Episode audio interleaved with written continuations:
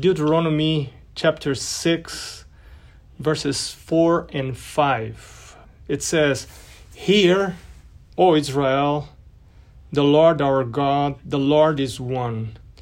You shall love the Lord your God with all your heart, with all your soul, and with all your strength." And what calls my attention the most is the first part of verse 5, which says, "You shall love the Lord."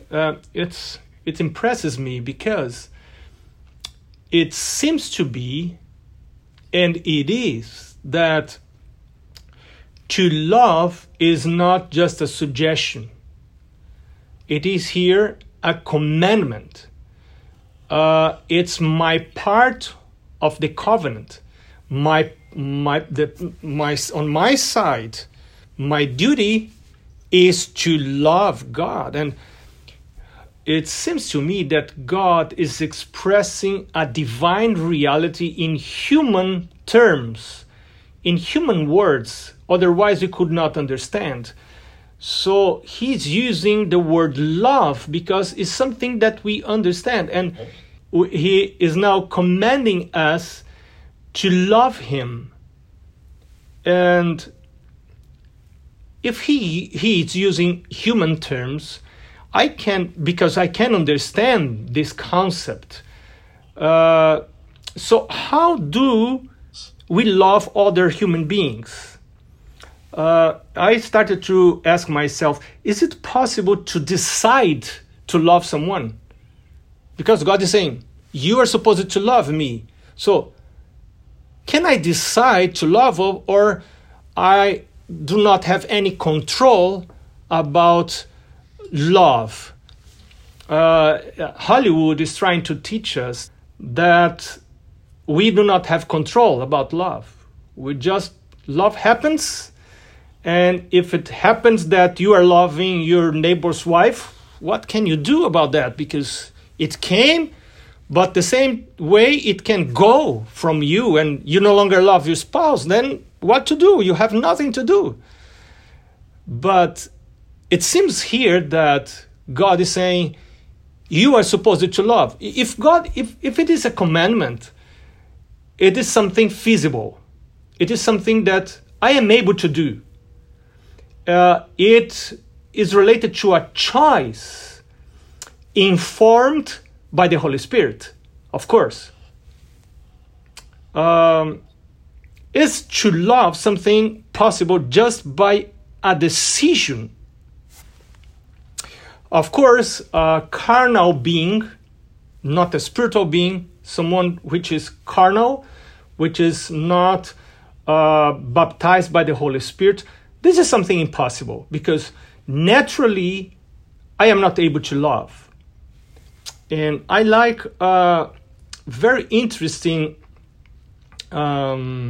description of love, definition of love. I read many years ago. I just remember the name of the author. It was John Powell. He said that love is an unconditional commitment that you make with an imperfect being.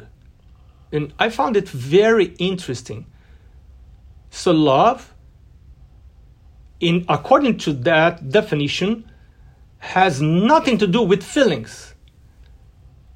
He says, love is an unconditional commitment made with an imperfect being.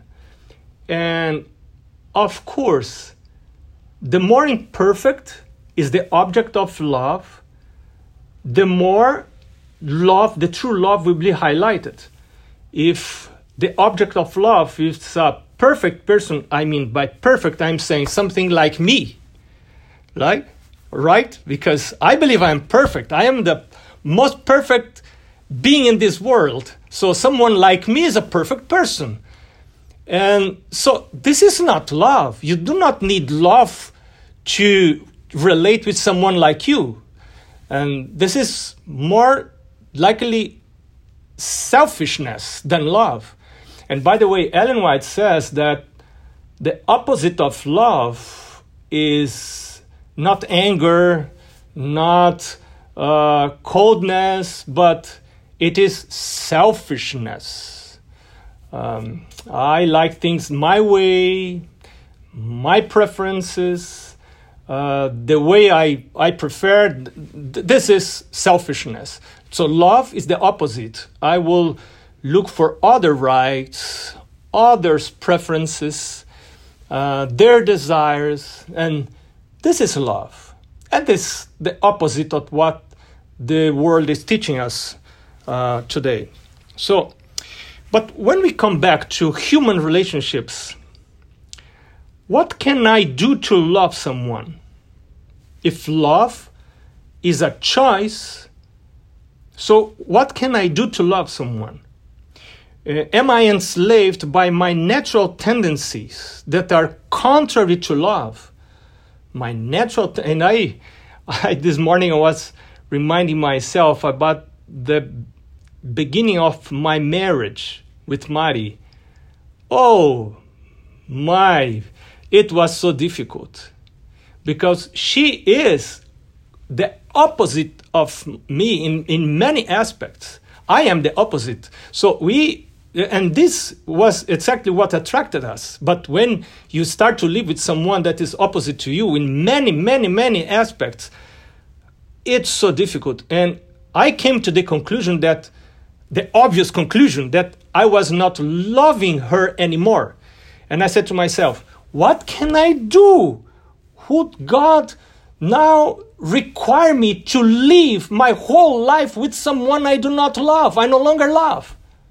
And then, after making short a long story, I discovered that God will not require me to live with someone I no longer love.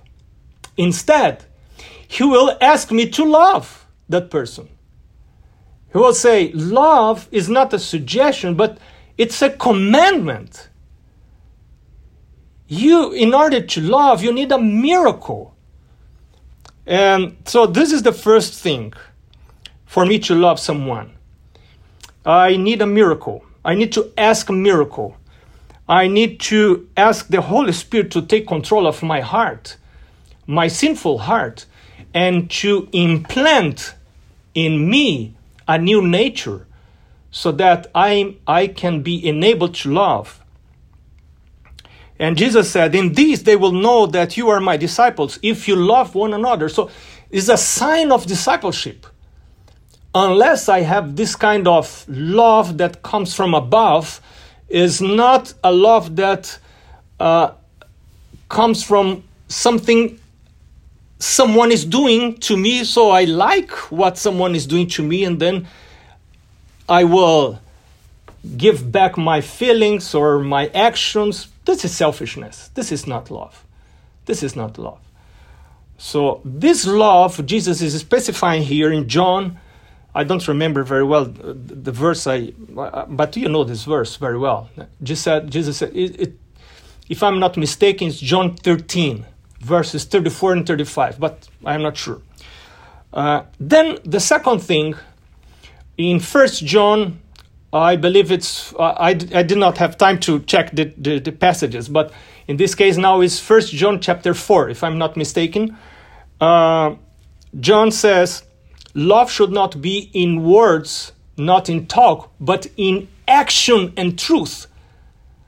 So if you sit down, you pray, God, help me to love that person, but you sit down and you wait for a feeling to come. That feeling will never come. You are supposed to start acting in behalf of that person, helping that person, doing things. And then finally, for me to love someone, I need to schedule regular time to spend with that person. If I do not schedule regular time, and I'm referring now mainly to marriage relation, if we expect that we will relate to each other naturally, spontaneously, time will happen, it will not happen unless we schedule time for relating and for being with that person. This is very important. And sometimes we expect things to be too much spontaneous and then our relationships will become weaker and weaker and weaker, and finally they will die. So if we take human relationships and we apply to our relationship with God, it seems that we can understand better. So how can I love God? The same way, I need to recognize I'm unable to love God. It's not because I am church member that I naturally will love God. It's something impossible for a natural being. I need to receive the outpouring of the Holy Spirit. And then, informed by the Holy Spirit, my mind will be enabled to love God and to recognize His sacrifice for me and so on. And then I need to start to obey God in order to love Him. This seems to be a little bit strange, but Jesus said that if you love me, you will keep my commandments.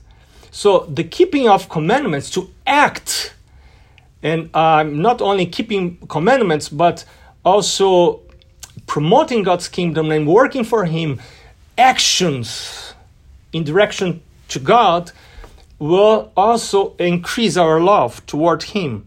And then finally, I am supposed to spend time, schedule time to be spent regularly with Him. And here we have not only Sabbath, which is a regular time. God will not say, no, when you feel like you are willing to spend time with me, then you come. No. God is saying, every week, same day, we are supposed to meet and to spend time together. And also every day, every morning, first thing in the morning, God first, I need to spend time with Him. Praying, studying my Bible, Sabbath school quarterly, reading Spirit of Prophecy. I'm supposed to work for Him, speak about Him to others, and also to act. And yesterday I was thinking about tithing. Of course, you will say, oh, he is a stewardship director, that's why he's speaking about that. That's not the case. Jesus said, wherever your treasure is, your heart will also be. So this is something that increases my love toward God. Every time I tithe, money is a carrier of affections. So where I place my money, my treasure, there my love will also go. My affections, my heart will be there. So it was very interesting to me to think about that and to compare human relationships with our relationship with God. Love is a commandment.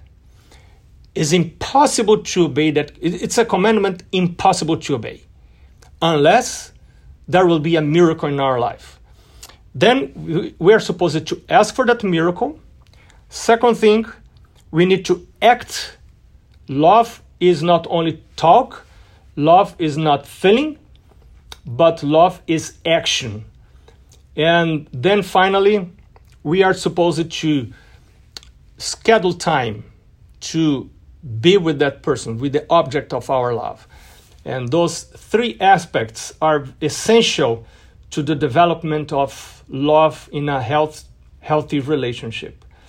So may the Lord bless us and help us to develop a good relationship to God, because by relating to Him, we are enabled to also relate to others and to develop love toward others. And coming back to my marriage, I understood, and it was crucial in my spiritual life. Unless I would love my wife, there will be no part on my life. I will not be able to have God, because if I do not love, as John said, if I do not love those I see, how can I love the one I cannot see? So by loving others, It will show that I am His disciple. It's a sign of discipleship. May the Lord help us to recognize, and I I am invited by God many times to pray for love, and this is one of my daily prayers. Lord, help me to love. Please help me to love. Not the ones that treat me well, not the ones that are saying good things about me, but help me to love like Jesus loved. And when he was at the cross and people were crucifying him, he said, Father, forgive them, because they don't know what they are doing. And I hope that the Lord will develop that same spirit within us. God may the Lord bless each one of us today.